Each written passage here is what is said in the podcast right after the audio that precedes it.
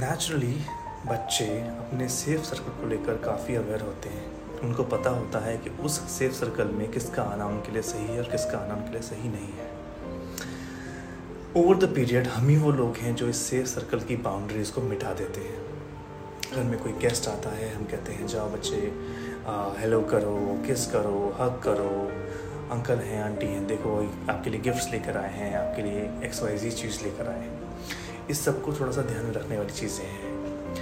ये सिर्फ़ बाहर के लोगों पर लागू नहीं होता, ये घर के लोगों पर स्पेशली हम पेरेंट्स के पर भी लागू होता है। रेवांश भी अपनी इन चीज़ों को लेकर काफ़ी अवेयर है।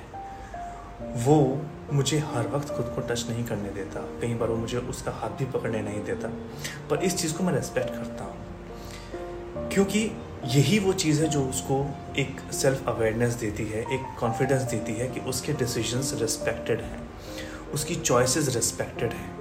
वो खुद अलाउ करता है तो उसको छुआ जाए, उसको पकड़ा जाए, वरना नहीं। ये एक सिंपल सा रूल मैंने अपने लिए बनाया हुआ है। इनफैक्ट हमारे घर में कि हम लोग ज़बरदस्ती नहीं करते रिवांश के साथ स्पेशली उसको टच करने के लिए, उसके सेफ़ सर्कल में जाने के लिए। छोटी सी चीज़ है, पर आप ध्यान देंगे तो आगे के लिए बहुत अच्छी लर्निंग है बच्चे के लिए जब उसको कॉन्फिडेंस मिलेगा कि उसके डिसीजंस रेस्पेक्ट किए जाते हैं।